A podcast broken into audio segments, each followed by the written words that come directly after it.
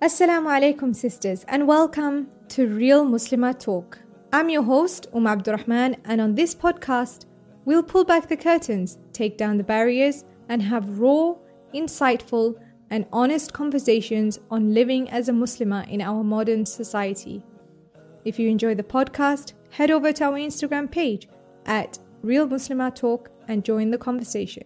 Assalamu alaikum wa rahmatullahi wa barakatuh, Sister Um Jamal Ad-Din. How are you doing? Alhamdulillah, nahmad Allah. How are you? Alhamdulillah, Alhamdulillah. I'm, I'm so excited for uh, today's episode, inshallah, because you have literally gone from being a revert to now a teacher who uh, teaches Sharia and, you know, a da'iyah, mashallah. And it's just so inspirational. So I can't wait to hear your story and to, you know, for you to share the story, your story with other sisters as well, and we can take inspiration from that, inshallah. Before that, I want to ask you, how is um, how are you doing? How's lockdown going? Because I know you've been in lockdown for quite some time now in Sydney, right? Yeah, alhamdulillah. Bismillah, alhamdulillah. Wassalatu wassalamu ala rasulillah wa ala alihi wa sahbihi wa man walah. Um, just want to say Jazakillahu khairan for inviting me along. And Alhamdulillah, the last time we saw each other was in Medina, mashallah, Alhamdulillah. Yes, Alhamdulillah, we got to meet in person. Um, Alhamdulillah, wallahi, you know, I think anybody who, Alhamdulillah, has, you know, a lot of goals in life, um, whether in lock, whether you're in lockdown or you're not in lockdown, it does, you know, Alhamdulillah, you don't have, it doesn't impact you as much as maybe other people who don't have you know certain things they're working towards. And also i must also say that it does make a big difference the stage of life i'm in now. You know i have to mm. give credit to all my dear sisters out there who you know are struggling with small children at home. That's a very very different um, struggle than like to be going through lockdown and, and not have to have all those you know dealing with my you know dealing with children who are smaller and worrying about their their you know their schooling and stuff like that um, I've kind of moved beyond that stage now. So Alhamdulillah, I'm able to just focus on my own, you know, moving towards my own goals and stuff like that. So it makes yeah. a big difference. Yeah, Alhamdulillah. so uh, for the sisters who don't know, you have uh, five children, is it? Yeah, Alhamdulillah. Yeah. MashaAllah. And they're all uh, they're all grown up now. So they're all like past their teenage years, or do you no, have any? My, young, my, youngest is um 15, Alhamdulillah, and I've got a daughter who is she's turned 19 now. But the other three are um they're you know yeah they're um you know they're in the 20s. yeah, so, yeah. Inshallah. So they can all like pretty much take care of themselves, and yeah, so you're uh, fortunate to be at this stage, Alhamdulillah. You know, with all that's going on with the pandemic and everything. Exactly. Um, yeah. Yeah. So um, tell us your your journey from like how you how you became a Muslim and then uh, how you started basically practicing how you personally developed that Muslim identity for yourself. Like inshallah. Look, um, I know it's a very it's a very it's broad. yeah, I'll, I'll, I'll try to just because there's a lot to a lot to talk about. Because look, it's been a long journey, and um, I think you need people need to be realistic and realize that you don't start off like most people, the vast majority of people don't revert to Islam and suddenly put the niqab on. Okay, so mm. please, everybody, be reasonable and be realistic. Okay, um, even to expect that from someone, it's no. Um, so, how I started off, um, you've got to understand the the the way life was back then. We're talking about um, 30 years ago um, no internet, very hard to get any access to, um, you know, reliable sources of knowledge or even reliable sources to, you know, ask them questions um, to sort of guide you and know what's right and what's wrong. Uh, so, um, look, I, I, I, took my Shahada. Alhamdulillah, I eventually found some practicing Muslims to help me, you know, know a little bit about Islam uh, I think the main thing that got me on track was was beginning to pray my prayers five times a day. I know that once I established my five prayers um, consistently, you know, in their times, that was a really big life changer. You know, because that really um, just set me on track. I, I, could, I felt like I know where I'm heading now, and um, these, you know, these prayers are keeping me focused. They're keeping me on track. So that was a really big um, that was a really big uh, life changer. How uh, sorry to interrupt. How old were you when you took your shahada? So I was 18 when I took my shahada. Wow. Yeah. And then um, I I remember setting a goal. Someone had told me because back then no one told you about like, I mean they were just scared of you know because you're a new revert. They want to tell you they don't want to you know be too hard on you. So they just said it'll be nice if you prayed five times a day and you know doing things like this. So I did yeah. put a goal for myself that when I turned 19 um, you know, my 19th birth date, you know, is going to be the day that I start praying my five prayers, you know, in their times. Because my a lot of the a lot of the Muslims I knew, they used to just like go to work and then they'd come home and pray their prayers when they when they got home. Like they wouldn't they wouldn't pray the Dhuhr prayer, for example, at work. They just, you know, pray them all um, when they got home from work. Um, that I didn't realize that you know they didn't tell you the real you know the importance of praying your prayers on time you know. Yeah. Um, anyway, that's what happened. So once so when 19, you started uh, praying your five prayers, was it uh, in Arabic or in English, or how did it work?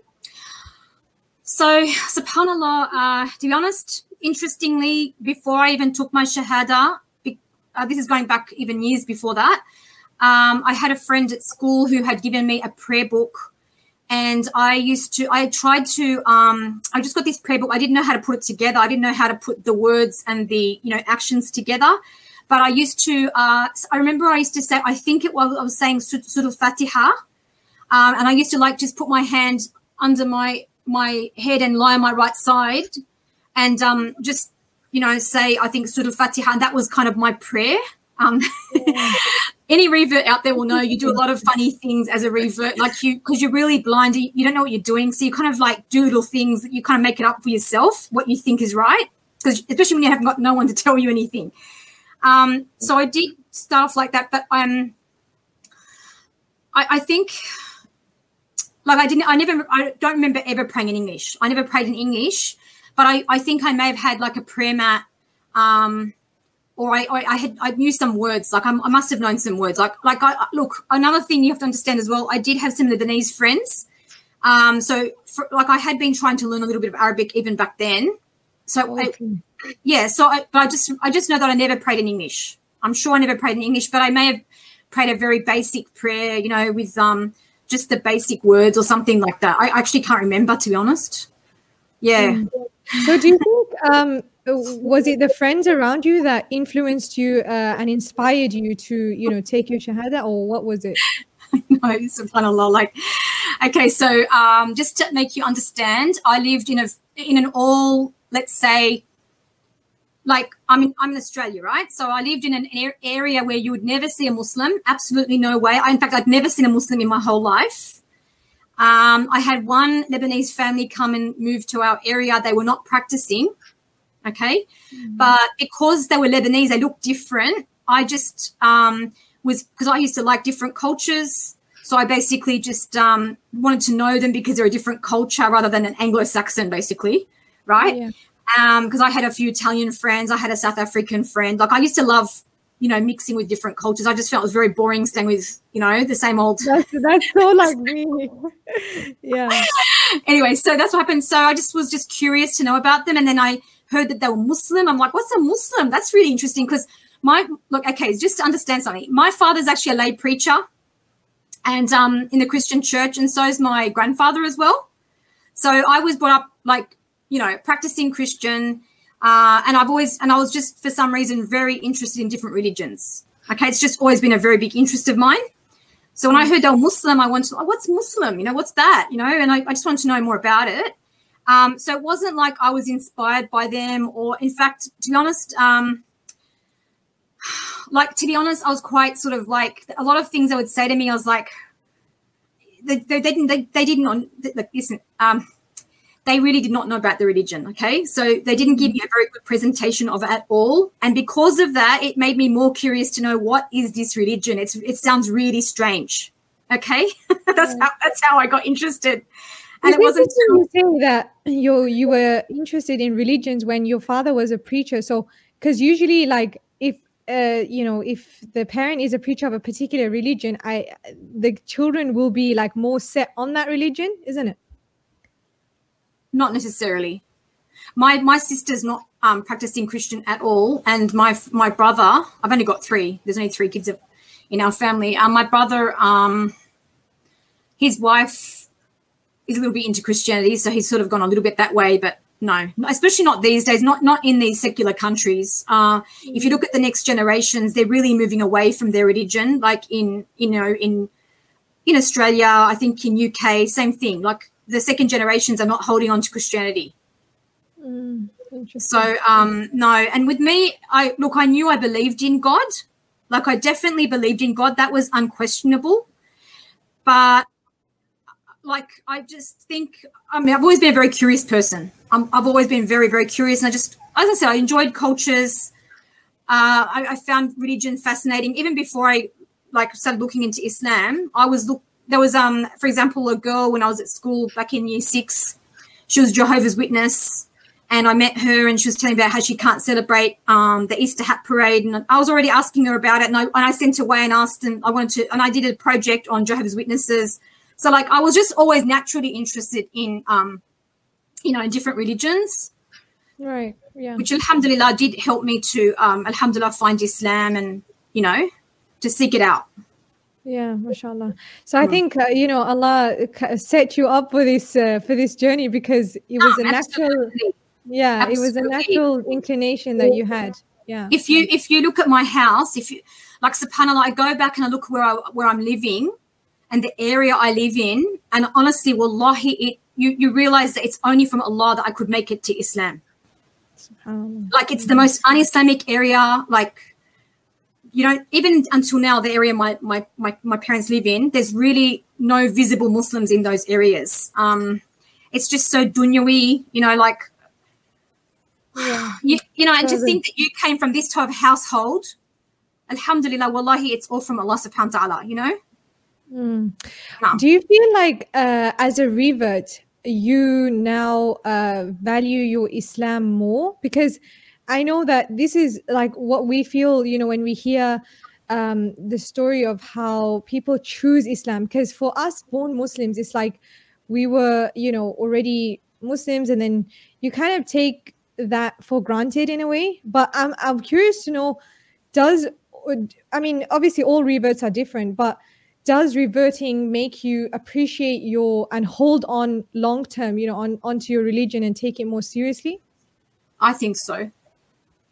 I, I do think so. Like I, I can tell because I know from my own children, like they had to go through their own, they had to refine their own Islam when they got to their teenage years because they're brought up as born Muslims, and I brought them up to yeah. be very practicing, Alhamdulillah. But they still need to, they need still need to rediscover their religion for themselves, you know.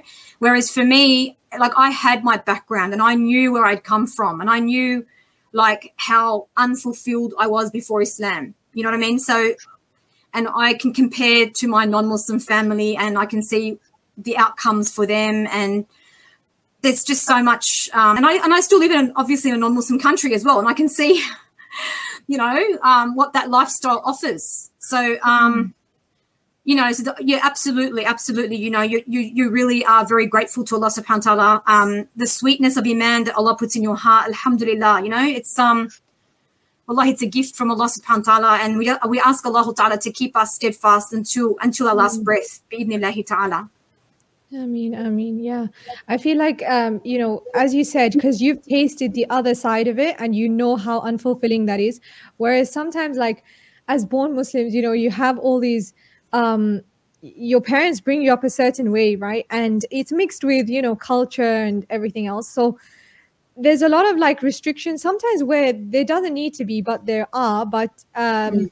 you know like uh, for example just an example you know making marriage so difficult uh for you know just based on their age or the culture of the the person that they're interested in you know all these kind of things that uh, sometimes you know parents and families impose on young uh young people nowadays and i feel like you know for them they feel they maybe assume that okay if I wasn't, you know, from this faith or if I wasn't uh, living this lifestyle, you know, I would have so much more freedom. And um, because they haven't tasted it, it's obviously, you know, the grass always looks green on the other side. So it's mm. like they want to go and explore it. They want to go and, you know, try it out for themselves. So I'm guessing, you know, a lot of youth nowadays, they have to, in a way, choose Islam as well for themselves. Uh, so technically, it's like they're not converting from another religion, but they are choosing it, you know, as a way forward for themselves in their life. You need you need to come to Islam by conviction. It's not enough anymore to just follow in the footsteps of your parents. It's we're, we're living in a different time now. There's too many intellectual challenges against Islam for a child just to uh, grow up and just you know um, unless they're maybe living in in, a, in an all Muslim country, it's possible they'll still do that. But you know when they're being exposed, especially in a Western country, um, it's very important for them to, you know, they need to get to a certain point, which will happen naturally because they'll get to a certain point when they're about 16 or 18 or maybe before that.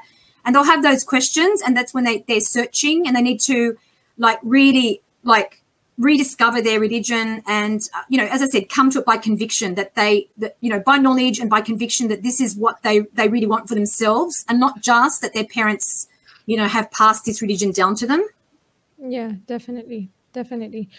Yeah so um going back to you were saying how when you first started and then you started uh just fo- focusing on the five prayers and um you know for for especially for young people nowadays who are really you know far away from islam and maybe they uh, find it a little bit overwhelming this is how they i guess have to start as well isn't it I always tell every revert or anyone, you know, coming back into Islam, if you really want to, you know, experience a situation where you feel like your life is in order and that you really feel you know where you're going in life and you feel anchored, you need to have your five prayers in order, right? Until that happens, you will, you will not feel like you will not feel at peace, you know, because it's like your your life there's something not right, there's something out of place so that's why it is very important to, you know, um, to get those prayers, you know, inshallah, in order. And because that is your foundation, like your foundation, like the prayers are amud deen, right? They are the foundations of the deen. So it's like a house, you know. Um, if you don't have the strong foundation for the house, what happens when you build the house on top of it? That that house you're building is your Islam, right? So if that foundation is not strong and firm, then the house itself will be rocky. A, bit of wind comes, it blows away. Hmm. Do you understand? And, and, as Muslims, we're going to go through trials no matter what. You're going to be tested in your deen. You're going to be tested in your iman. So if you're not built on a strong foundation, then, you know. Yeah. Since we're on the topic of salah, just quickly, um, what if people find it i mean a lot of people actually do find it very like burdensome you know it's it's five times i heard once uh, a sister mentioning you know because sometimes when it's um i think when it's winter then the prayers are very close together the times. So they they're like oh it's like all we just do all day is pray. Like you know instead of looking at it as something that is an honor and um you know it's something that is beautiful that you're spending you feel like you're spending your day day in prayer but i don't know i feel like a lot of youth nowadays and not just youth maybe even older people as well um, they feel like it's it's too much it's too burdensome. Like so that, that if they th- they feel it's burdensome it means they don't understand what prayer is. Because prayer is not for allah prayer is for you. And you're the one who benefits through your prayer right? And in fact um you know subhanallah like it's amazing that Allah Ta'ala made something fard on us, right? That we ourselves are the one who needs it, right? So if you understand it's an actual need rather than a burden, and what does it what does salah do for you? Like I can say that if somebody's somebody's um, feeling it's a burden, they don't understand what is the prayer to start off with. You know, they don't understand what is the point of the prayer, that it's a connection between you and Allah Ta'ala. It's your time to step into that space where, you know, you connect with Allah Ta'ala, you, you know, you leave your burdens behind in this dunya, right? And you connect to Allah Azza wa. And, you know, part this is this is your time to just, you know, step into that. Like people today are suffering from all kinds of like stresses and anxieties and all this, you know. And subhanAllah, you know, you know why? Because they don't have they don't have um they don't have inner peace. They don't have inner peace. And like what do you think they're teaching mindfulness these days because it because people don't know how to slow down and you know just be able to step out of their busy life and just step into a, a state of peace and and Allah Ta'ala has given that to us through the salah but we don't realize hmm. You know, we're not fully I- utilizing our salah. That's the problem. We're not fully utilizing our salah to start off with. That you're supposed to leave the world behind you, step into this space where you you realize what is you know what is the purpose of this world. Like it's all you know. Your main purpose is to focus on akhirah. That is your main purpose. So everything else that's happening in your life, when you look at it in the bigger picture, it all becomes small to you that okay yeah i am going through struggles but you know what how lo- how long is this life really going to go for it's it's very temporary and ultimately my my my main goal needs to be you know striving for akhirah that's that's the true that's the true home right this is not our true home so if we understand that that's what salah is doing salah is refocusing you making you realize that this world is not your home this is not your true home your world is the akhirah. That's what you're you're supposed to be focusing yourself towards, and that's what Salah does. It reminds you, like, I can see the difference what salah did for me. Like, I used to go to work every day, and I'd go to uni in the afternoon, and um, I felt like a robot, right? But when I had to start praying my salah five times a day, like I'm in the middle of my work, but salah time comes, I have to get up, I have to go and pray, and I felt that it was just bringing something into my life it was bringing meaning into my life, right? It was making me refocus that, you know, like otherwise I'll just be, my mind and my heart is just focused on dunya, you know what I mean? And I'm detached from Allah Azza wa right? But when I had to get up and pray, it was bringing me back and making me realize what is the purpose of this life? What am I here for? What is my main goal in this life, right?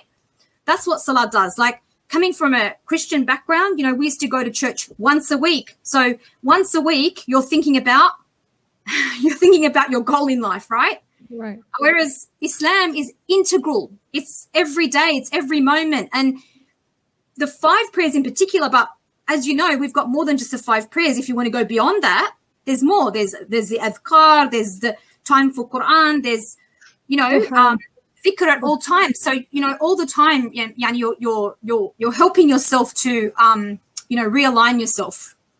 And yeah. that, that actually, I just want to mention that's exactly what Subhanallah. Um, you know, as you know, Allah Ta'ala says, "وَمَا خَلَقْتُ الْجِنَّ وَالْإِنسَ إِلَّا لِيَعْبُدُونَ." Right? We didn't. Allah Ta'ala did not create us the, you know, humans and jinn, except to worship Him. Right? So what Salah is doing for you, literally, is helping you realign with your purpose, that purpose that Allah created you for.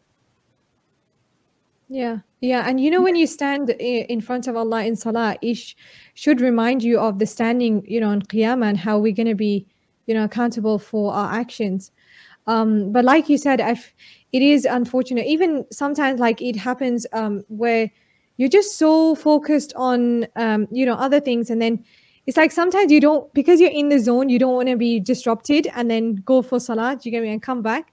But um, in a way, that just taking that moment to go and uh, you know change your um, your focus from let's say your work or whatever you're doing uh, onto something that is of a greater greater purpose like you know your lord and the the akhirah and even the the ayat that you recite in the quran if you know the meaning of it and you ponder over it as you're reciting it uh, in the salah it just like you said that it just anchors and grounds you and makes you realize that everything else is trivial. Like let's say you're stressing about an exam or you're stressing about something that's happening in work and, and then you re- come to salah and you remind it's a reminder that okay you know eh, all of this doesn't matter as long as i have this connection with allah subhanahu wa ta'ala and in the akhirah you know allah will um inshallah by his mercy you know accept me and enter me into jannah Allah. uh, i mean ya Rab. yeah, I think it's important to be mentally prepared. Like you need to have a mental vision of your day as well. Like you need to, you know, your life. This is what one thing I recommend. Your life should revolve around your prayers. Most people they do the opposite. They just fit, try to fit in their prayer around wherever they can. Like Mm. you have to have a, a, you know, every day you need to have a, um, you know, you've already got a vision for your day that at a certain time, you've got certain times where you know that that's your time that you're going to pray, right? I'm not saying you have to pray right on the moment that the adhan goes.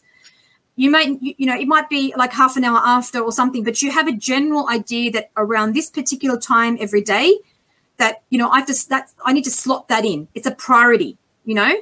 And once mm. you start doing that and you make that priority, then slotting the rest of your life around the prayers, it becomes easy. yeah Yeah, definitely. And also in terms of like, because, you know, as Muslim women, we have our menses and we have that break, right? And then it's so difficult to kind of get back into the, because sometimes it lasts for 10 days, right? And then a lot of people, like, if I, if you don't have that habit of, going to the prayer mat regardless you know regardless of whether you're praying or not maybe do some adhkar on the prayer mat or something um, it's really it's really difficult after those 10 days have gone to now it takes at least a couple of days to readjust especially with the fajr and maybe isha prayers yeah look I, I, i'll be honest it depends on your outlook like if you could look at the prayers as if you're a fish out of water when you leave your prayer you're like a fish out of water so if you've realized that you, you're like we, those 10 days you've spent outside your prayer is like a fish out of water. What's it doing to you while you're not in the water? You know what I mean? And so if you look at it like, Alhamdulillah, I'm able to go back to the water now, like, and how much I really need this salah for my life, then you actually look forward to it. You know, you, you'll be looking forward to get, getting back to it because you know how much it's so important for your iman. Okay, it's so important for your iman. It's what really strengthens your iman. Without without the um, the salah, your iman will become weaker, right? And that's why actually when you're not praying, it's highly recommended that you do, you know, more adhkar. And if you take the opinion of, you know, um, being able to recite the Quran and you know memorize Quran, revise Quran, you know, you, you make you make the most of that time to to try to do more of that because you're going to need that to um, you know, to make up for the times you're not praying. It, is, it does have an impact on your iman. It does, yeah. Yeah.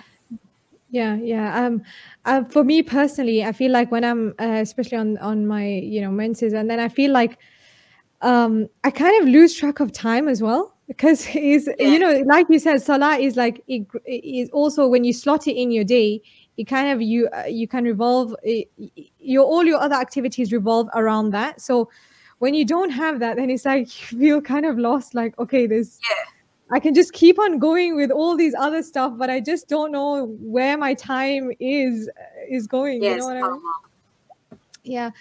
So I think that's really a, an important point that I wanted to, you know, discuss because part of building this strong Muslim identity is the fact that Alhamdulillah, you know, we in our faith we have five times a day, you know, talking to our Creator directly. Like, which other faith has that kind of, uh, you know, direct access five times a day like for them like yeah. you said once a week to church or maybe for others it's even like non-existent right no. uh, so yeah alhamdulillah that's really important. So um sorry going back to you said so you started to practice and you were working on your prayers.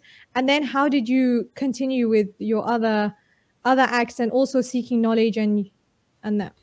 So like i said to you because of the like the huge impact that praying prayers had on me in strengthening my iman, in basically, you know, like just bolstering my iman, right? I started reading, uh, like I, some um, sisters had given me some books about the hijab. And once I read about the hijab, like I really wanted to put that on as well. Like I wanted to wear that, even though I was still living with my my family, non, my non-Muslim family. I was still um, working full time with all non-Muslims. I was going to university where like there was no really there was really no Muslims in my university except for maybe like about I don't know, probably about ten maximum, and oh, um, in the whole university.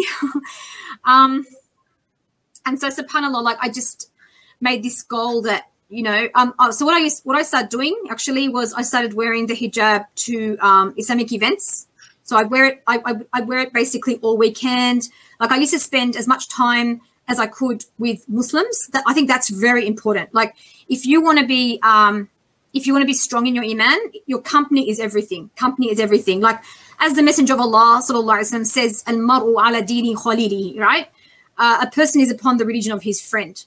فَلْيَنْظُرُوا أَحَدُكُمْ مَا يُخَالِلُ Right? Uh, look at look at uh, you know who who you um befriend. Befriend, none. So um, you know, I would keep myself um, busy on you know, weekends going, you know, staying with, in, going to any event that was on, I'd make sure I go to that, you know, hang around with um, practicing Muslims as much as I could. That's that's what how I'd spend my um, weekends because I knew that all week I'm going to be going to work.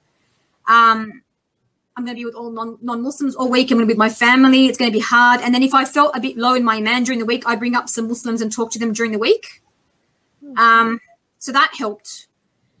And and then yeah, I just made this decision that um, okay, so I was wearing the hijab as, as I said part time. I was wearing it to um, all these events, and then I just felt very strongly that I need to do this. Like I felt like I wasn't, I didn't feel um, complete in my identity, like as a Muslim. Like I wanted to, like people wouldn't recognize me. Like I'd be going around and saying "Assalamu alaikum" to people, but they wouldn't know I'm Muslim. You know, mm-hmm. and I felt like I was kind of living a double life. Like I felt like I've got this Islam inside me, but no one really knows I'm Muslim. And I, I just wanted to embrace it completely as a lifestyle. You know what I mean?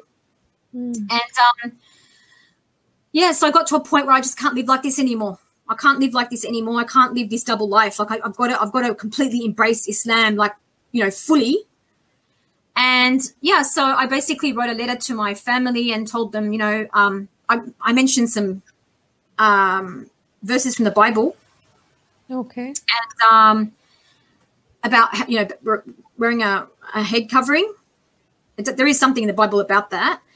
And I just told them that you know I really want to wear the uh, you know the hijab and um, that I'm going to. At first, I had made the decision I'm not going to wear it to work. I'm only going to be wearing it like at home or when I go out with you know on the weekends and stuff like that. But after about a few days of doing that, I, I felt like no, no, I've got to just do this I've got to do this everywhere. You know what I mean? So I started wearing a um a head covering to work, but I didn't wear it like all the way to the front of my head. Like I I wore it, you know, to the back a little bit, showing my showing a bit of my hair at the front.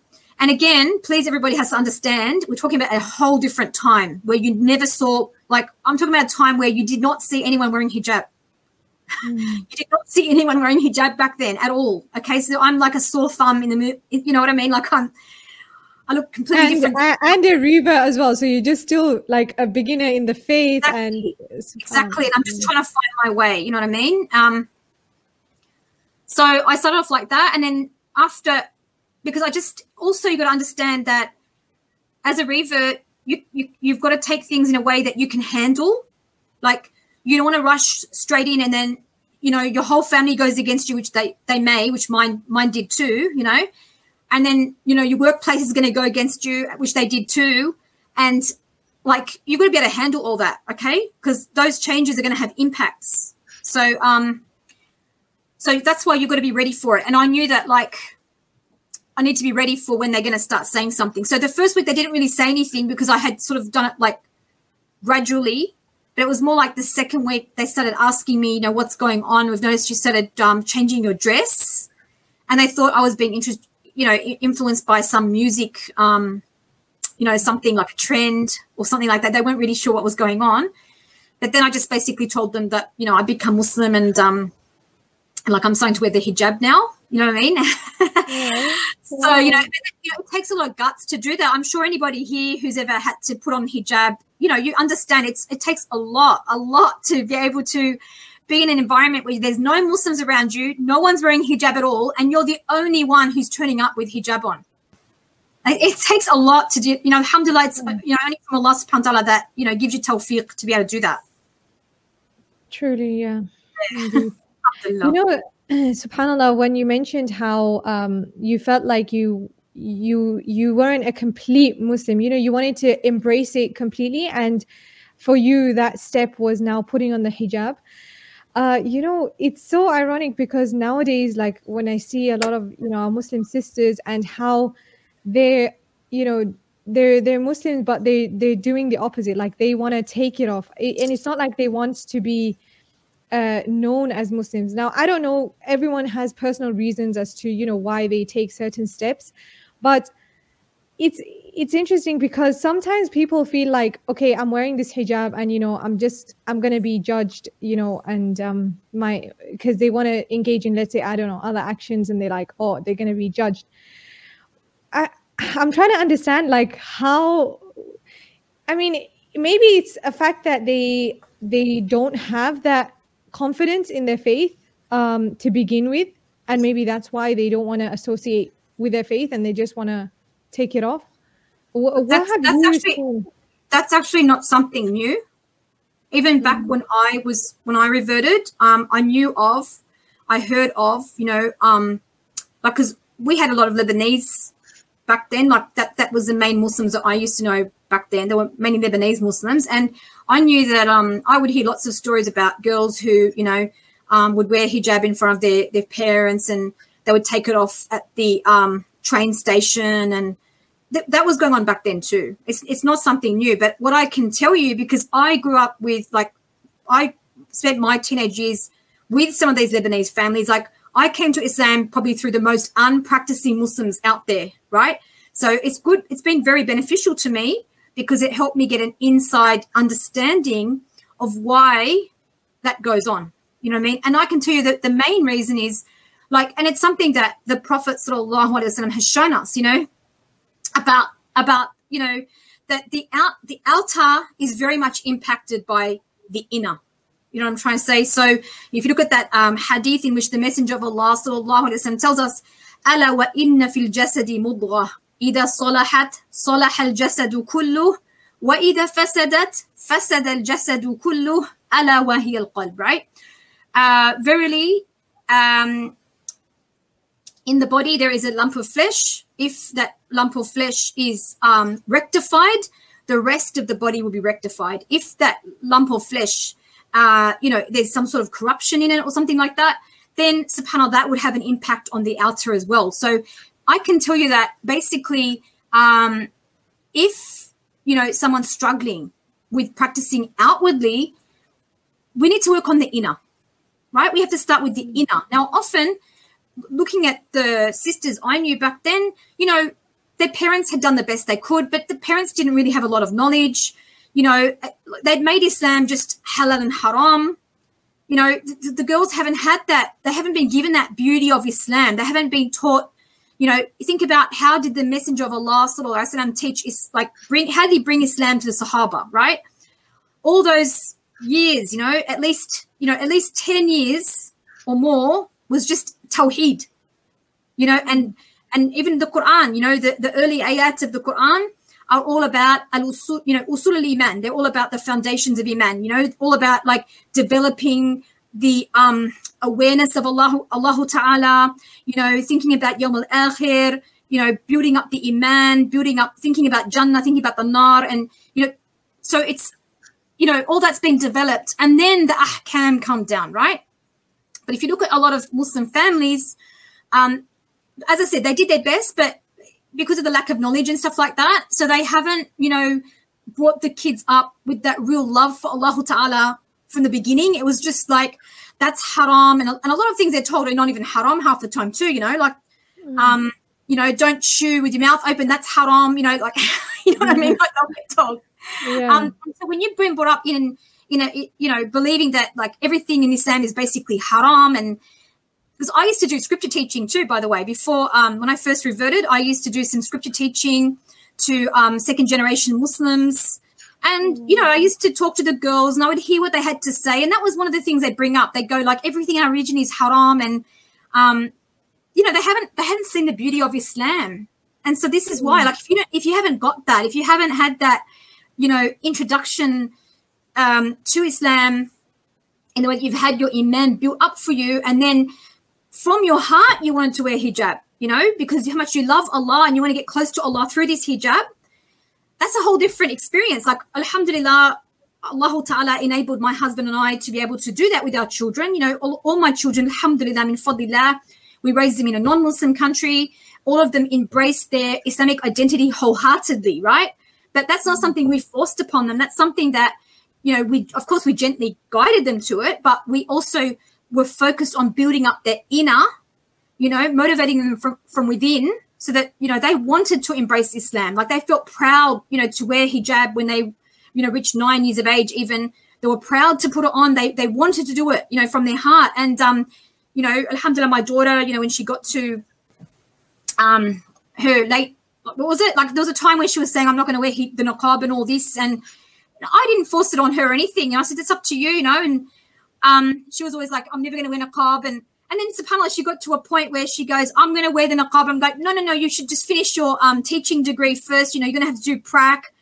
And then she went and she didn't listen to my husband and I, and she just went, she went and put it on. And, you know, she's living in a non-Muslim country and she, she decided to wear it, you know. Um, so, alhamdulillah, wallah, it's all from Allah subhanahu wa ta'ala. The tawfiq is from Allah subhanahu wa ta'ala. But I'm just telling you as well that, you know, there is, there was, I'm not, you know, there was a purposeful um, tarbiyah that they were given as well. That obviously it's a sabab. You know, I'm trying to say there is a sabab involved. It's not like that that just happened just like that. It, you know, there was a lot of alhamdulillah work put into that as well. But of course, Allah's the one who gives tawfiq ultimately, right? Yeah, yeah, yeah. So you know, uh, you were saying how, of course, you know, some parents they, um, well, in fact, a lot of parents who are more culturally inclined, they, you know, always saying this that is haram, and you know, it's just uh, it's crazy. But now we're living in an age where knowledge is so accessible. You know, like if you just go onto Google and type in like you know weak iman like what to do you know kind of a thing you'll come up with so many um, articles and so many pieces of advice you know i feel like is there an is there really an excuse you know is there an excuse ah look i i, I think everyone's everyone's got their own situation i I talked to a lot of sisters around the world, and everyone's in, in very different situations. Like I, I myself live in a very ideal situation. Allah Mubarak, I live in a very strong community where I live. Um, Alhamdulillah, I'm surrounded. Like Alhamdulillah, I'm very heavily involved in obviously talab al-ilm and teaching, and and so like I'm, you know, my days are filled with you know teaching and and um, seeking knowledge, and I've got the sisters who come to my classes. They're all very motivated, and obviously I've created a very um, you know, like it's it's not just that, that them who benefit. I benefit because I have all those sisters around me that also are very like motivated towards their dean And my family and I, we live in an area which is very, um, you know, alhamdulillah, um, it's high concentration of Muslims. Um, we have lots of masajid in our area. It, you know, in general, the people who live in my area tend to be much more motivated towards their Islam, you know, and they sort of, you know, we, we're kind of sticking together as a community because we know that this is the best place to, you know, to have that better environment. Mm. So, like, I've got an ideal situation, and um, I mean, I purposely tried to live here for that reason. Like when I came back from Saudi, I was wearing niqab, um, and I was worried about, um, you know, living in in. There are areas, obviously, in Sydney that there's not very many Muslims at all, and I and I know that it's gonna it's gonna have a, it's gonna drag on me if I'm not living in an area where you know, I'm so surrounded by um, practicing Muslims. So I was really making dua that I would be able to live, you know, in my area. So I think it really does depend on a person's experience. Like if you haven't really got a very good environment, it's going to be a lot harder for you. You know what I'm trying to say? Um, and, and, you know, inshallah, your reward, any sister out there that doesn't have the environment, I ask Allah Ta'ala to give you the, the, the greatest reward because the harder the, the harder the environment is, the harder your circumstances, and you holding on to your deen, bi ta'ala, your your reward is greater for that, inshallah. Mm, yeah, definitely. Yeah. I mean, I mean, you know, um, you, we, you mentioned about friendship and even now about environment and choosing your environment and stuff. Um, what advice would you have for sisters who like they don't they just don't consider that. Like for them they have their friends who they're very comfortable being around and they like for them going and finding you know practicing sisters and that is like out of their comfort zone and they don't they're not really interested in doing that. I mean how how would you advise them? Look you don't have to just go like because some people go to extremes with that. You know like they might have their friends and then like they just they kind of get into the dean and they just like shun all their previous friends. I mean look um the only time i would advise people to like really sort of consider stepping away from um, from from friends is if they really are involved with you know like major sins they're really pulling you back to your old life. Like definitely if you know you've left um, a bad lifestyle a lifestyle that's away from islam and then you've got these friends and you know that when you're with them they're going to just drag you backwards. That's when you really need to consider those um, you know because that's basically you're still choosing a bad environment in that case right? Um, so you know look if you, if anyone's looking for good environments, if you're looking for good company, you can always find them in the halaqat al-ilm. Always, like if you've got a Quran class wherever you live, or if you've got some sort of um, place where you know sisters come together and, and do you know they they they they, have um, halaqat together.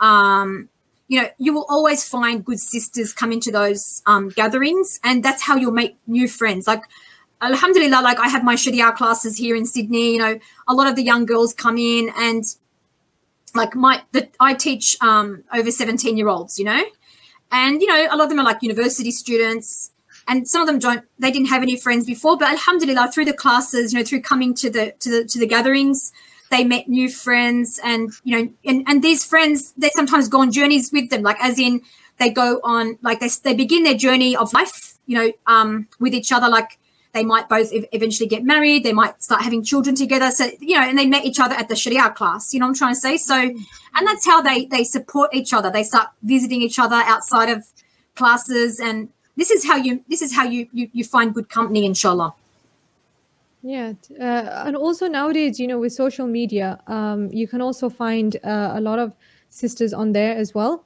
Yeah, um, I know. Yeah, uh, I know. With me personally, I I didn't ever consider myself doing, uh, you know, online classes and that. But of course, you know, with the whole pandemic and that, it had to be like I had no choice. And now I find there's always there's hikmah in that because sisters who are not in an environment where they have uh, you know practicing sisters around them they're able to you know come together even if it's virtually and yeah. have that have that connection. Yeah absolutely like that's the same thing with me because subhanallah that was something i hadn't considered previously. I've just been teaching here in sydney for so many years right my sharia classes. Um, however when the you know the pandemic um, began uh, we had to go online with my class. And then there was all these sisters that had subhanallah they'd always, always wanted to study with me all these years but because i lived too far away it was too hard to come. And then i had sisters interstate as well. And so subhanallah i ended up opening up my classes. Um, at the moment i've only made it from uh, available to australian students like for the sisters in australia because i really can't cope. I'm still alhamdulillah doing my masters at the moment um, in usul alhamdulillah so I, have got a lot going on and I've got all my other classes I teach, you know, regularly. So it's very hard for me to take on too many students. Um, but alhamdulillah, I, I, offered it to the sisters, you know, like um, within Australia. I do have a couple of international students, but I didn't really, um, I haven't really, you know, sort of, I do not want to open up too much because I can't, it's hard for me to follow up. I don't have a secretary. I don't have anyone to like follow up all the, um, the students each semester um, yeah, because there's a lot involved when you have um, classes. There's a lot of yeah. like a lot. I have multiple classes, so I need to, you know, and also I like I, I believe that um, it's better to do something small well than do, you know, to overburden yourself and end up not doing it well because you've taken on too much. So um, yeah. So yeah, alhamdulillah. But yeah, what you're saying, uh, definitely. Um, I have sisters in my classes that yeah they don't have a community so they have really benefited from, you know, seeing the community that we have, you know, um, here in Sydney in general, we do have, alhamdulillah, like, uh, you know, there is, because of, I told you, there's a lot of concentration, there's a high concentration of practicing Muslims because if you can understand, when you come to a Western country, um, you know, you have a choice. You have a choice. Do you want to practice Islam or not? If you don't want to practice Islam, you go live somewhere far away. But when you want to practice Islam, you want to stick to the masjid, you want to stick to the place where you can find the halal meat. So that's what mm. ends up, you know, the, the Islamic um, schools. So then you end up with a concentration of Muslims in certain areas. That's what's happened to us. Yeah, yeah. we have.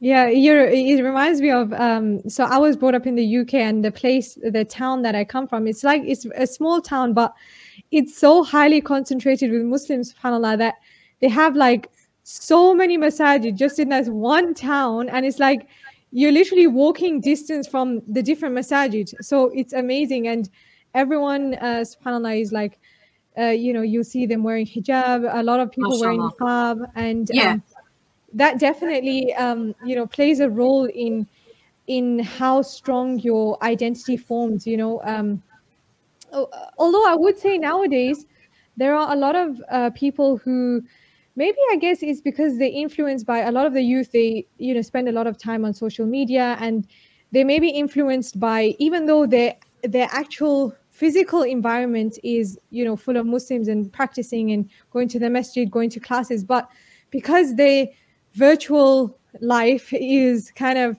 you know, in a different environment and a not so Yeah. practicing environment. So then they kind of feel pressured by that. You know what I mean?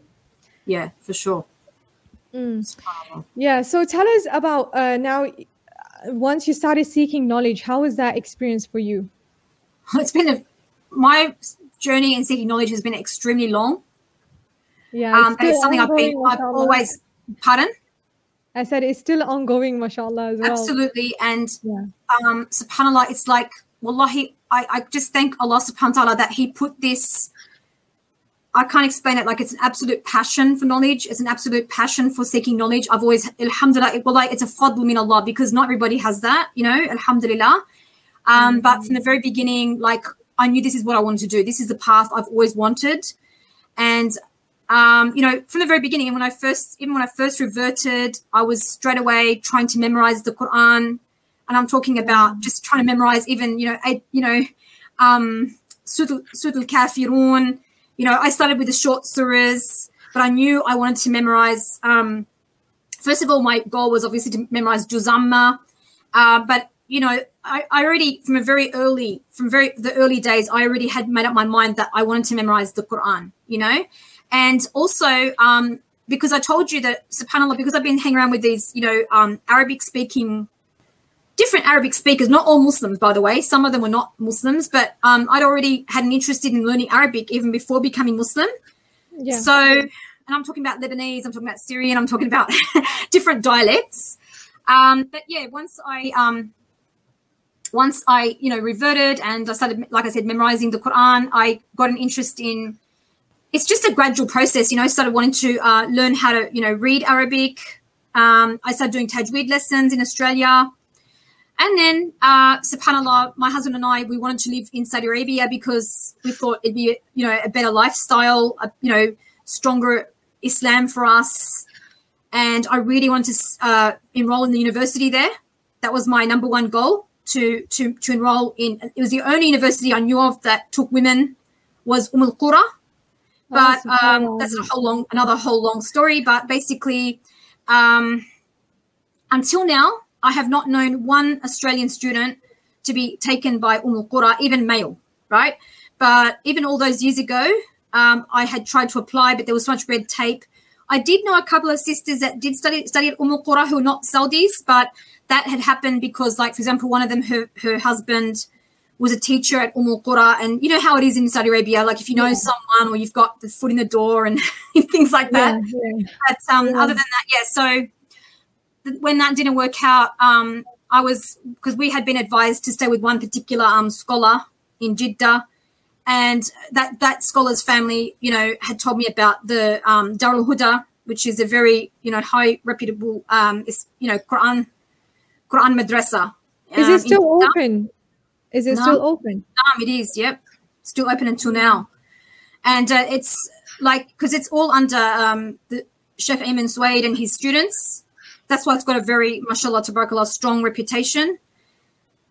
So, alhamdulillah, Allah knows best because, subhanAllah, like, you know, sometimes you think that, you know, like Allah Ta'ala, yani, how can I say to you?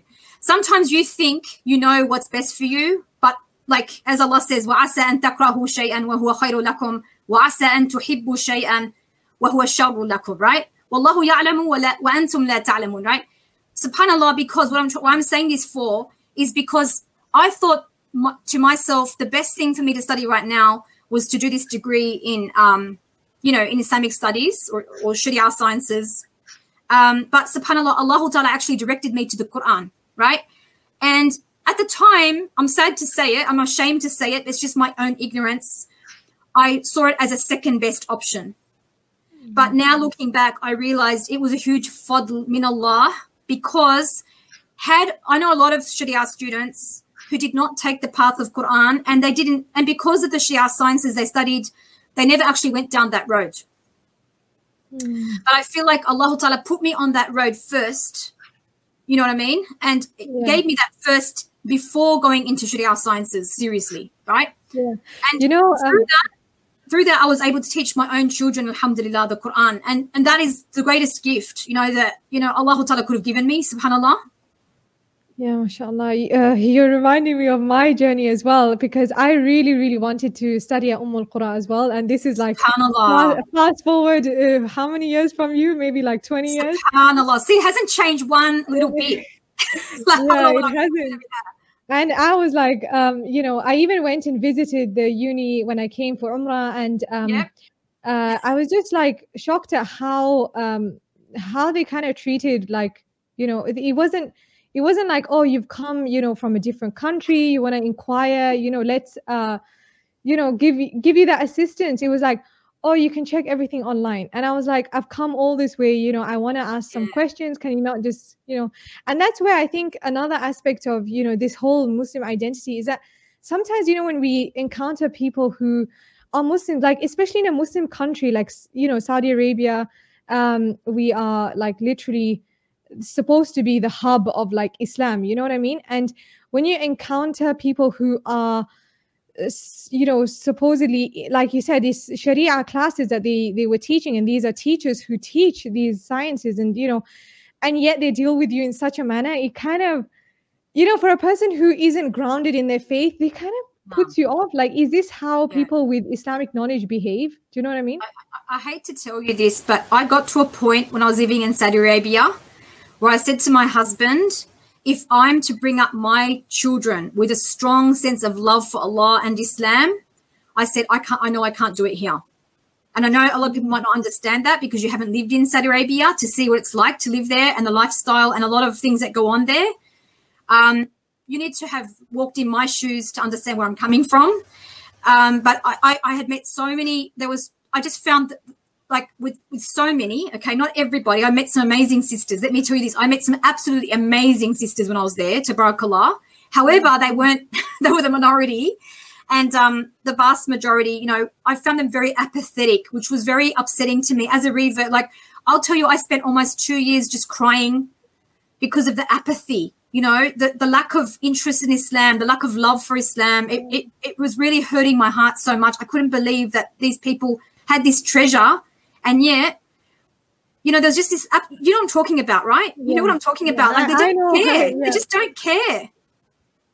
And I, I Yeah. understand that as because I because also I just want to also explain something that I had a very idealistic under you know idea of what I'm going to to in Saudi Arabia when I went there. I'm thinking this is like the land of Sahaba.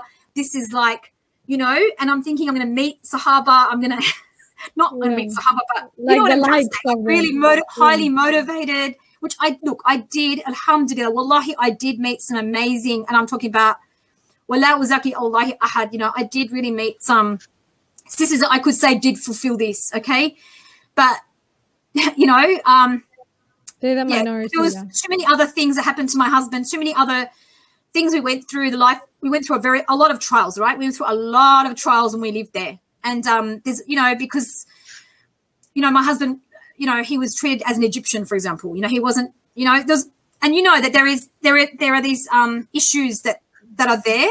Um, if you're not Saudi or if you're not if you don't happen to have a Western passport, things like that. You know, there's different treatment yeah, for different yeah yeah it's a, it's there's a lot of unfairness unfortunately yeah. yeah. So when you Mm. see that, and you know, because you're because I'm coming as an idealistic revert, like Islam is the you know, and, and, and Islam is Islam is that Islam does have all that, but the Muslims are a whole different story.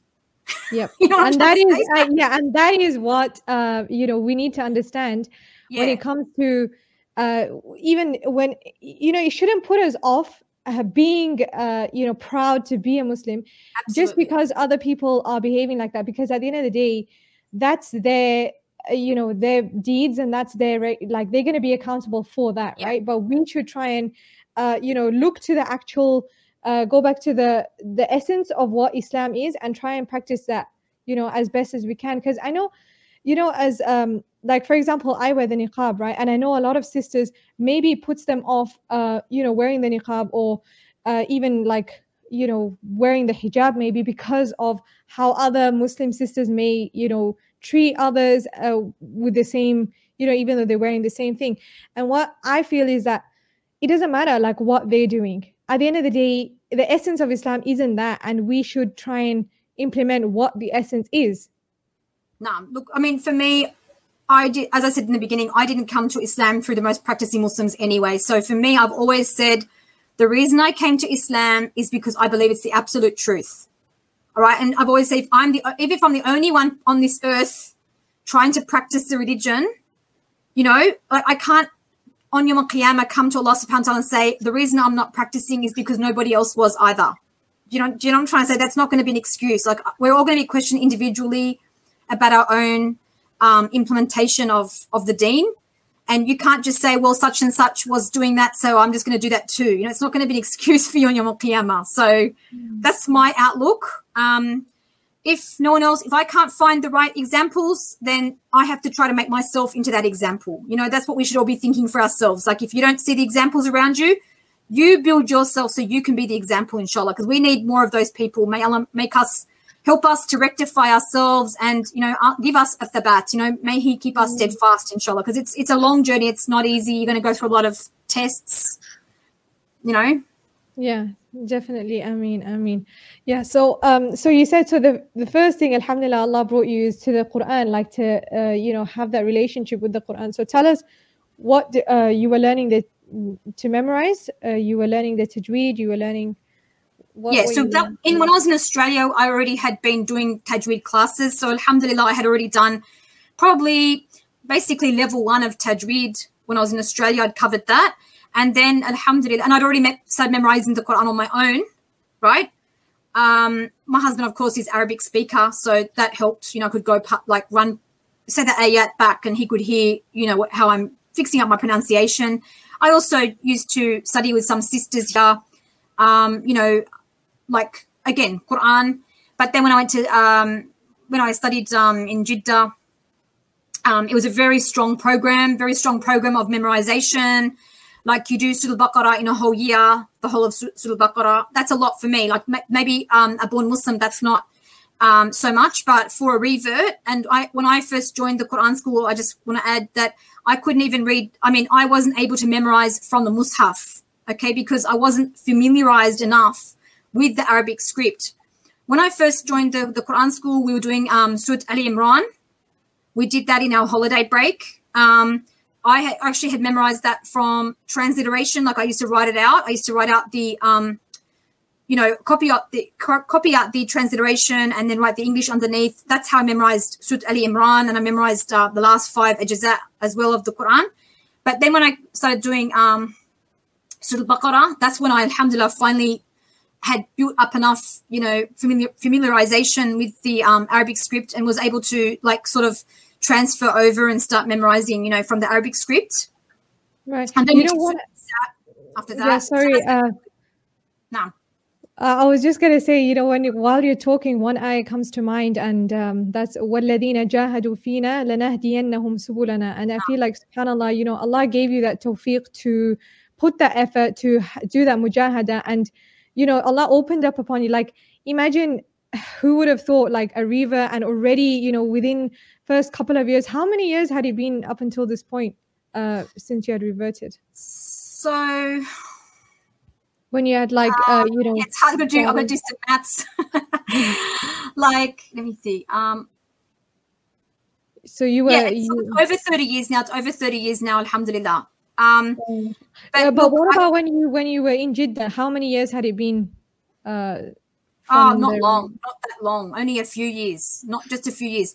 But you know, I want to tell you something. So, role models and mentors are very important. Like as soon as I landed, I'm not joking. As soon as I landed in Jeddah, I was already um because we had been advised, like I told you, by like we actually got advised by one scholar, like Sheikh Al Albani, rahimahullah. Some people may know of him. Like you're, yeah. you're a different generation now, but um, yeah. we had been in contact with him. He, yeah, he advises so, to. He was to um, in Jeddah at the time.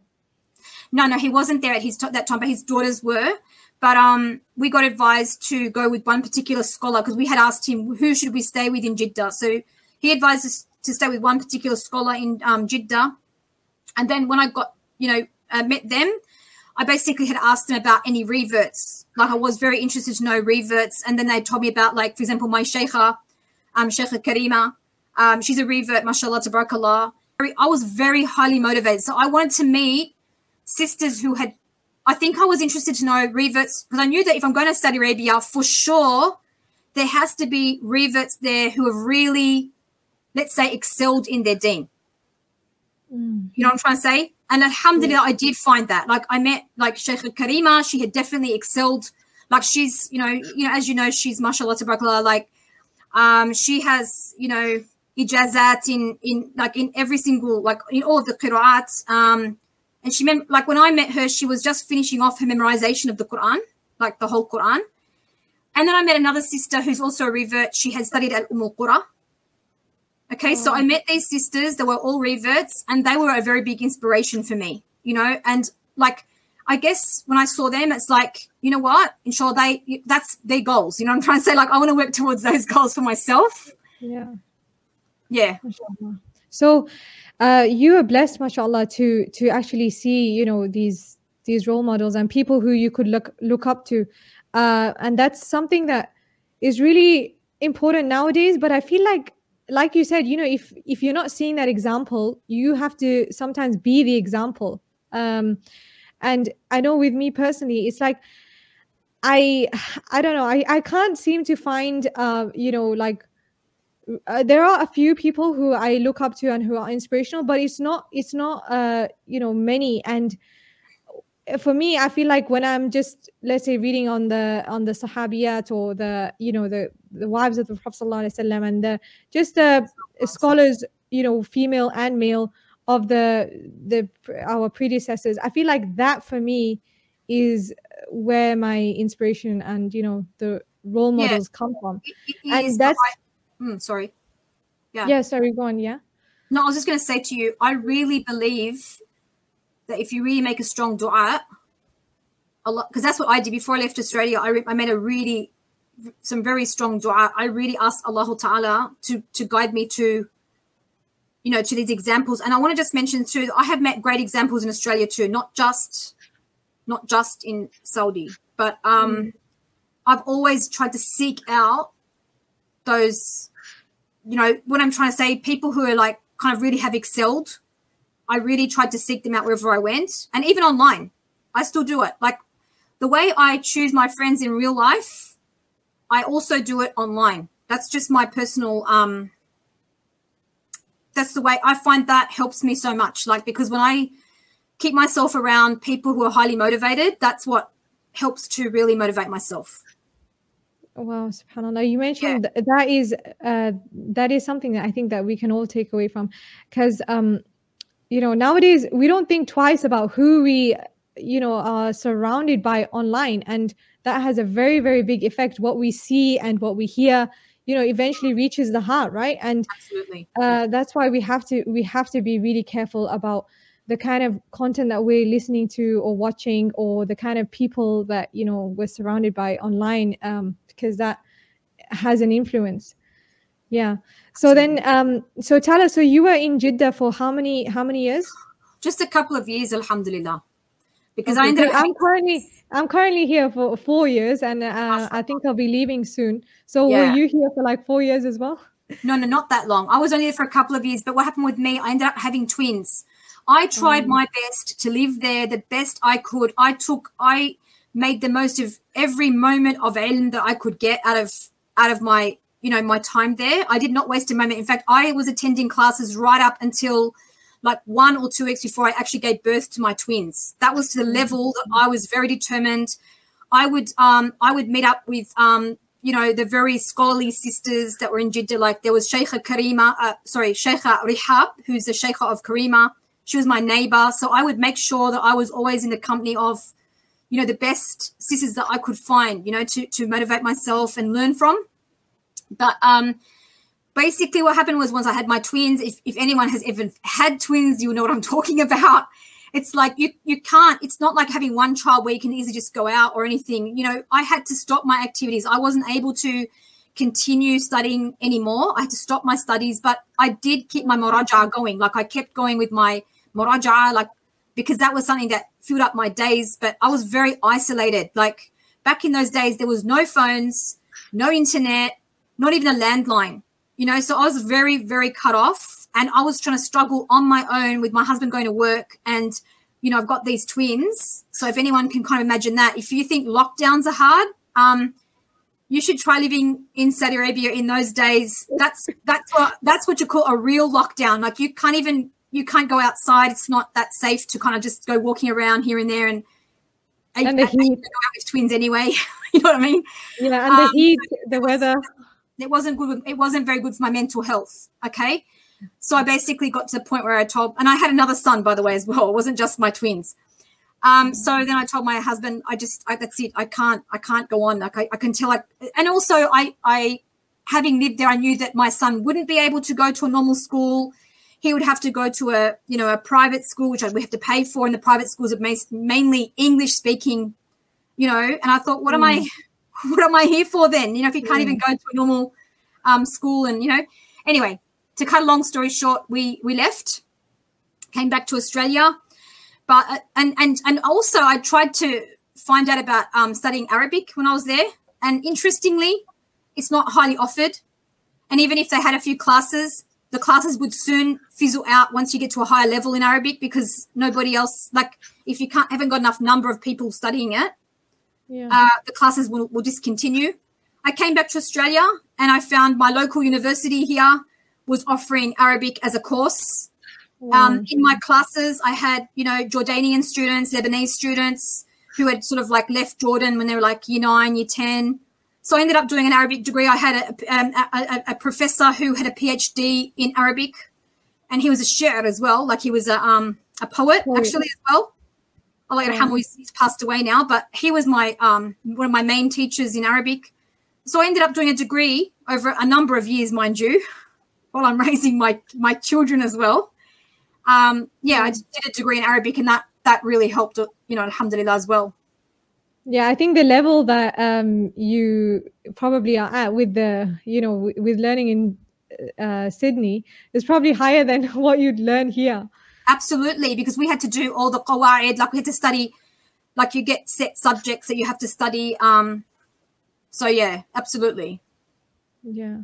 Wow, subhanallah. So, so your journey of uh, seeking knowledge, you know, you didn't let you didn't let like having twins, you didn't let anything come in the way, subhanallah. It's honestly, I tell you, subhanallah, I don't know. It's as I said, I ask Allah to keep that that light burning mm-hmm. in my heart. Mm-hmm. Like I've just got a very strong passion towards it. I've, it's, I've, I've, no, I've never given up. I've always wanted to, you know, absolutely love it. Like I get a sweetness from from from studying and from seeking knowledge, and I think that's what keeps me going you know alhamdulillah yeah yeah definitely and you know the reason why i uh, i wanted to you know sh- hear your story and let other sisters know about it is because we we all need to take you know that inspiration and you know that uh, we need to like help each other and sometimes yeah. using real life examples is what you know motivates us اللهم ثبتنا ان شاء الله ما keep us steadfast يا رب ان شاء الله yeah. So um sorry, I I know I'm I'm just keep on asking a lot of questions, but I'm just so intrigued, mashallah, that um so after you completed your Arabic and then you went on to now Sharia classes? Yeah. So um okay, so I, I finished my so during this time I'm raising children, I'm teaching my kids the Quran as well because I wanted my kids to memorize the Quran.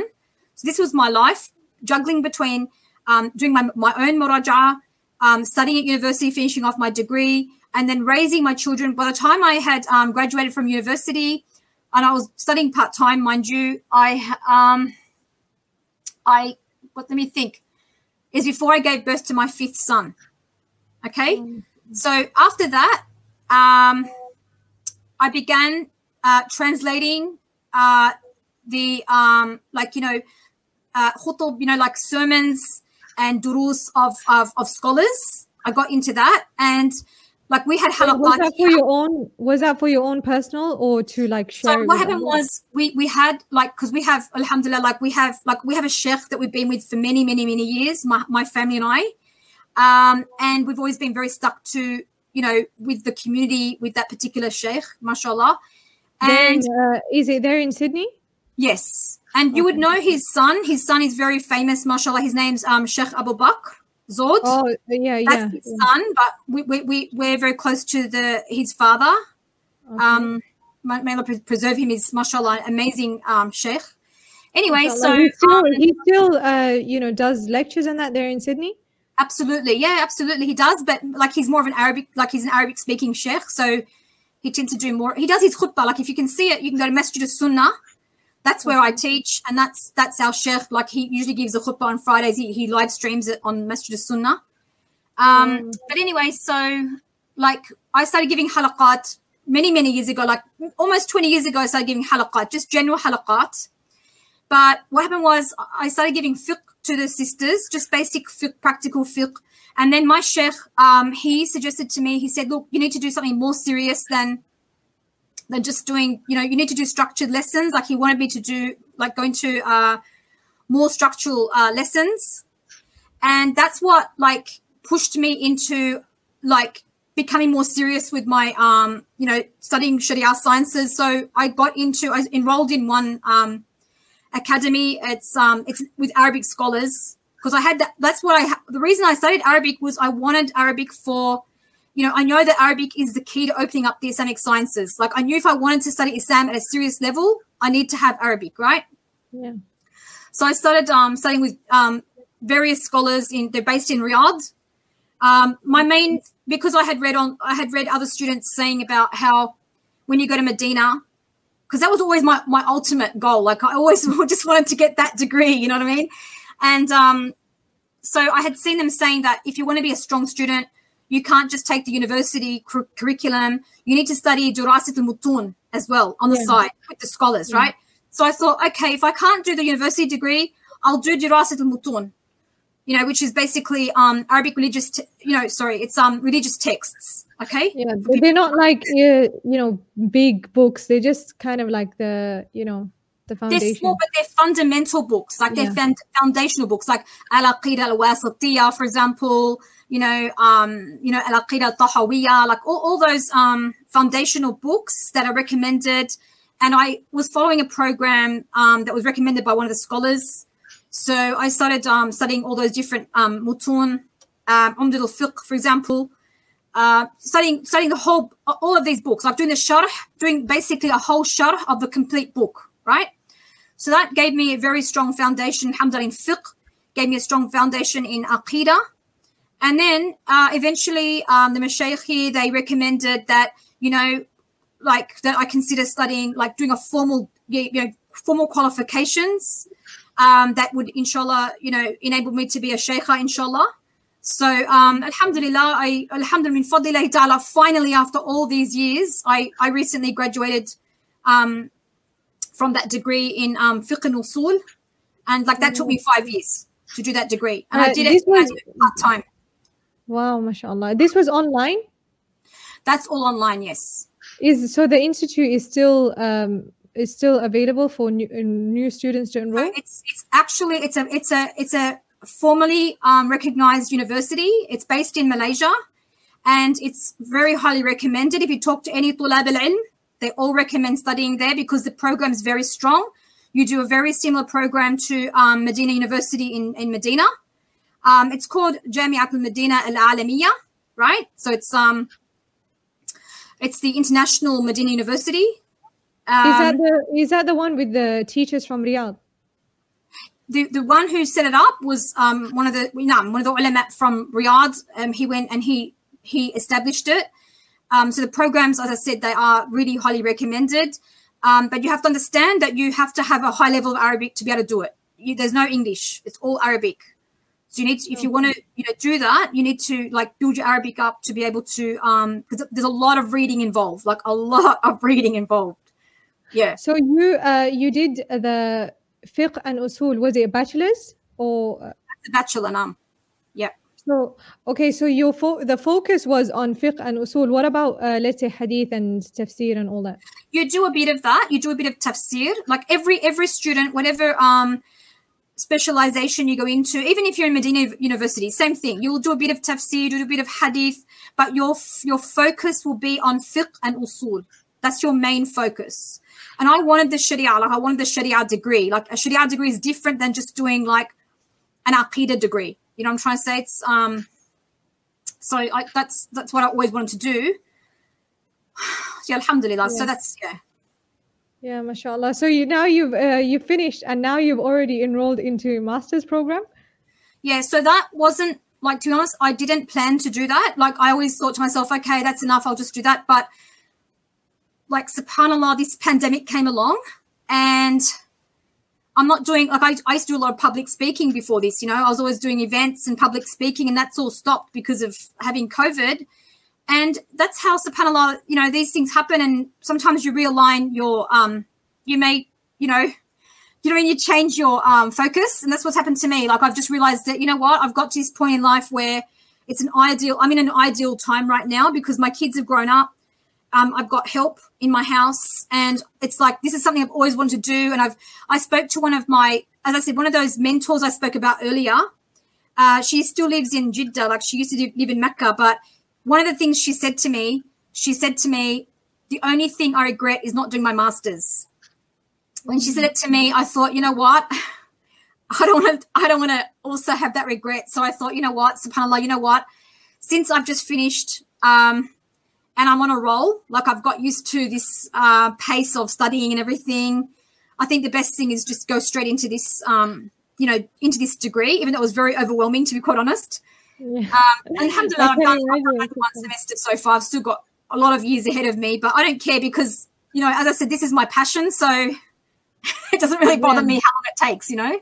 Yeah. And, and that's, uh, that's a really crucial point because, you know, seeking knowledge, a lot of the times people think that, oh, I'll just, you know, do to one year, two years, but it's actually a lifetime. And, you know, yeah. you know the way we uh, overwhelm ourselves, that's what hinders us continuing for a lifetime because then we, we want to just get it all in one go. But like there's a saying in, in Arabic that uh, the, the ilm that comes all in once, you know, leaves all in once as well. So yeah. it's always good to do, That's you know, the step by step and take it one step at a time. So what would you advise like sisters when they, uh, they, let's say they are born Muslims or reverts, but they, you know, getting interested in, in the religion and they really want to study, what, what should they start off with?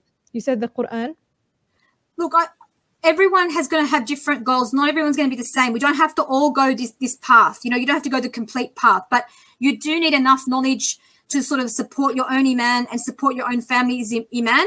So I, I, I do recommend everybody. Um, you definitely should go into Quran because Quran is something that just brings so much sweetness in your life to be able to recite it, revise it, memorize it, and you have to memorize the whole Quran. You know, but just memorize the most like some of the most uh, key parts of the Quran, like Juz Amma, to be able to, you know, recite in your salawat, um, Surah Al-Kahf, to, you know, to be able to, you know, read it on um, Fridays. Um, Surah Al-Baqarah, I would definitely recommend. Surah Ali Imran, you know, try to memorize those ones at least, you know. Um, but besides that, you know, obviously you need your basic fiqh. You need your basic fiqh.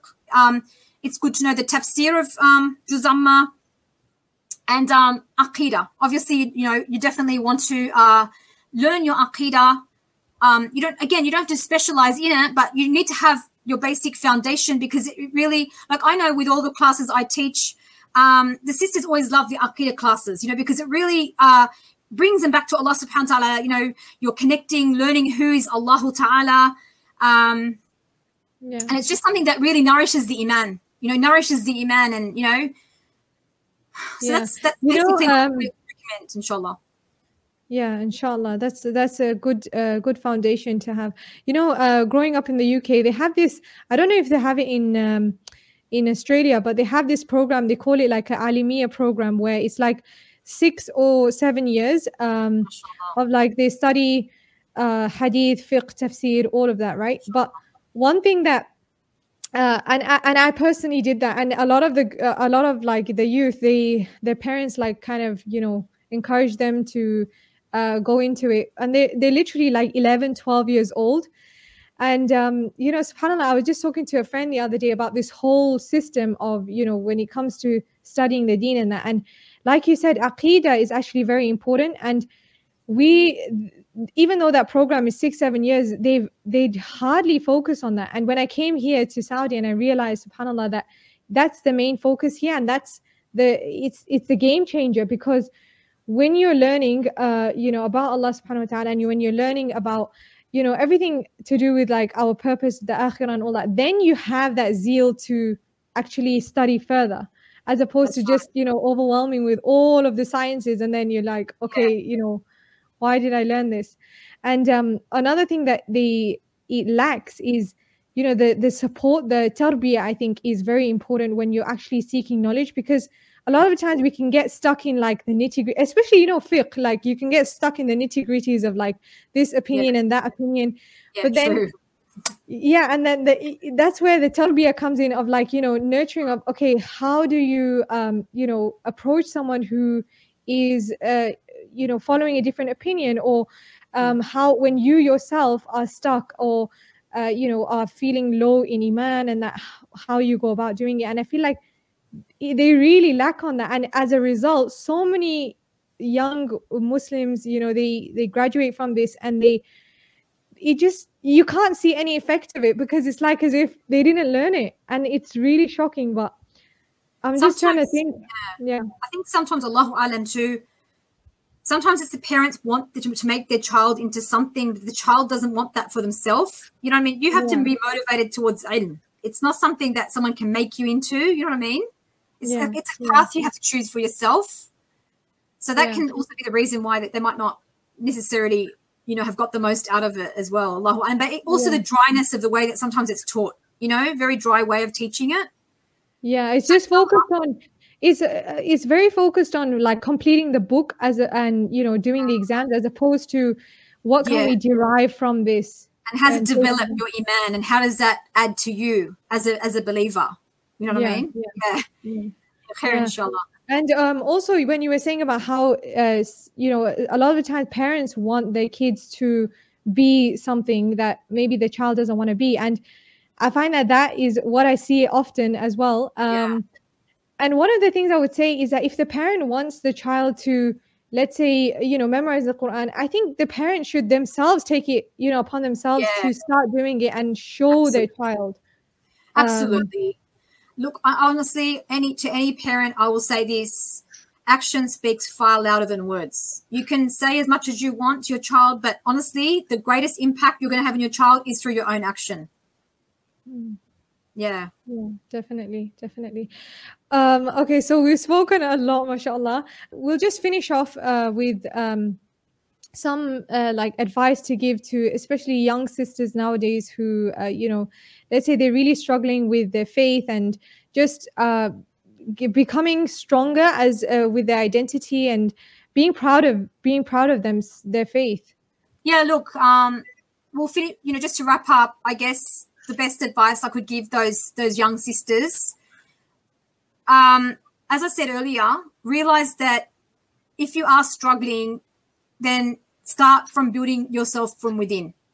All right, start from building yourself from within, and part of that is obviously taking that path of knowledge, um, adding to yourself because that's that's what actually you know strengthens and nourishes your iman um, so that's part of it. So it's part of it is knowledge. Part of it is you know um, seeking the path of um, you know the Quran, and also obviously trying to as much as you can um, implement you know the ibadah that Allah has given us. Right. The, the more you try to motivate yourself towards that, that is going to strengthen you. But as we said earlier, company is everything. You know, um, you seek out company wherever you can. Whether we're talking about you know um, offline if you're able to find that good company, those halaqat, if you can't, you know, you find it online. Alhamdulillah, we have online now. There is, you know, you look for those, um, look for those wherever you can. Try to find, you know, uh, groups of sisters or, you know, uh, role models or whatever you can find online that kind of, you know, you feel like that that's motivating you to want to be better.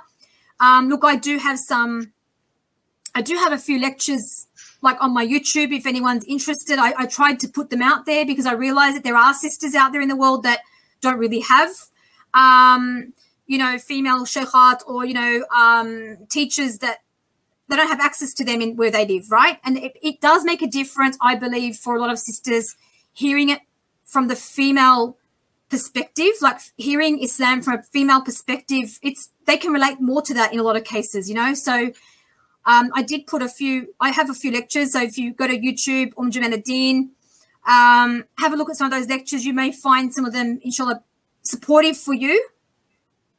Um, besides that, also another one more quick aspect is you know realizing that too. Sometimes the reason we're not we're having struggles in embracing our deen is sometimes even self-esteem issues. Sometimes you know, so sometimes people might need to work a little bit more on their self-esteem because that's coming in the way. It's like a weakness that's coming in their way of of fully embracing and doing what they they really want to do from their heart.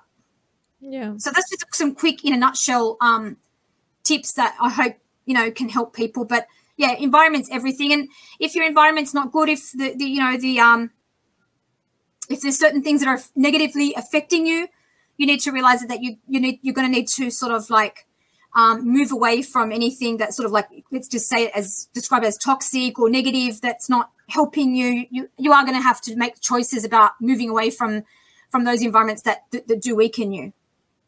Definitely, definitely. Jazakallah khair for uh, that summary. Also, I want to mention um, if any of the sisters are looking for uh, classes, um, I do offer the uh, Quran one on one and in group classes as well. Uh, if they want to, you know, f- learn tajweed and reciting the Quran.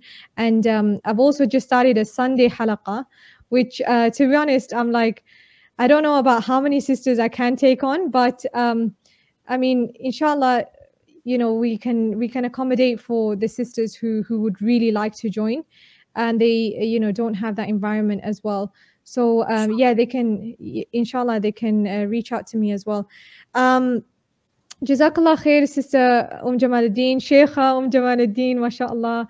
Um i i really sincerely pray that you know allah subhanahu wa ta'ala keeps uh, you and i and everyone who you know listens to this and who just genuinely is trying, you know, for the sake of Allah, for the deen, uh, that He keeps us steadfast, especially in in the trying times that we're living in, subhanAllah. Um, yeah. Uh, Jazakallah khair for your time. It was a pleasure having you on, and um, I hope, inshallah, that you can join us on a future episode, bi'idhnillah. Barakallah fiki, wallahi. I, I, you know, ask Allah Ta'ala to bless you and your work. Um, I'm sure that you're inspiring a lot of, you know, Muslimat out there. Um, and you know, inshallah, I ask Allah that we get to meet in Al Medina very soon again. Inshallah, yeah. Ya yeah, yeah, I hope so. That was uh they they haven't yet opened it up, I think, for uh Sydney, have they? Oh no, it's Sydney that our, our on, country. Like, yeah, we can't yeah. go anywhere. yeah, yeah. Oh, Allah make it easy. Uh, it's just it's one thing after another, but like you know, we ha- we have to always remind ourselves that we're just here temporary, inshallah, and we're going to go to the akhirah and bi'idhnillah enjoy all the na'im of Jannah inshallah. bi'idhnillah ta'ala. Yalla, take care uh, and uh, I'll see you next time. Assalamu alaikum. وعليكم السلام وبركاته سبحانك اللهم وبحمدك نشهد ان لا اله الا انت نستغفرك If you enjoyed the podcast, don't forget to head over to our Instagram page at Real Muslima Talk and join the conversation.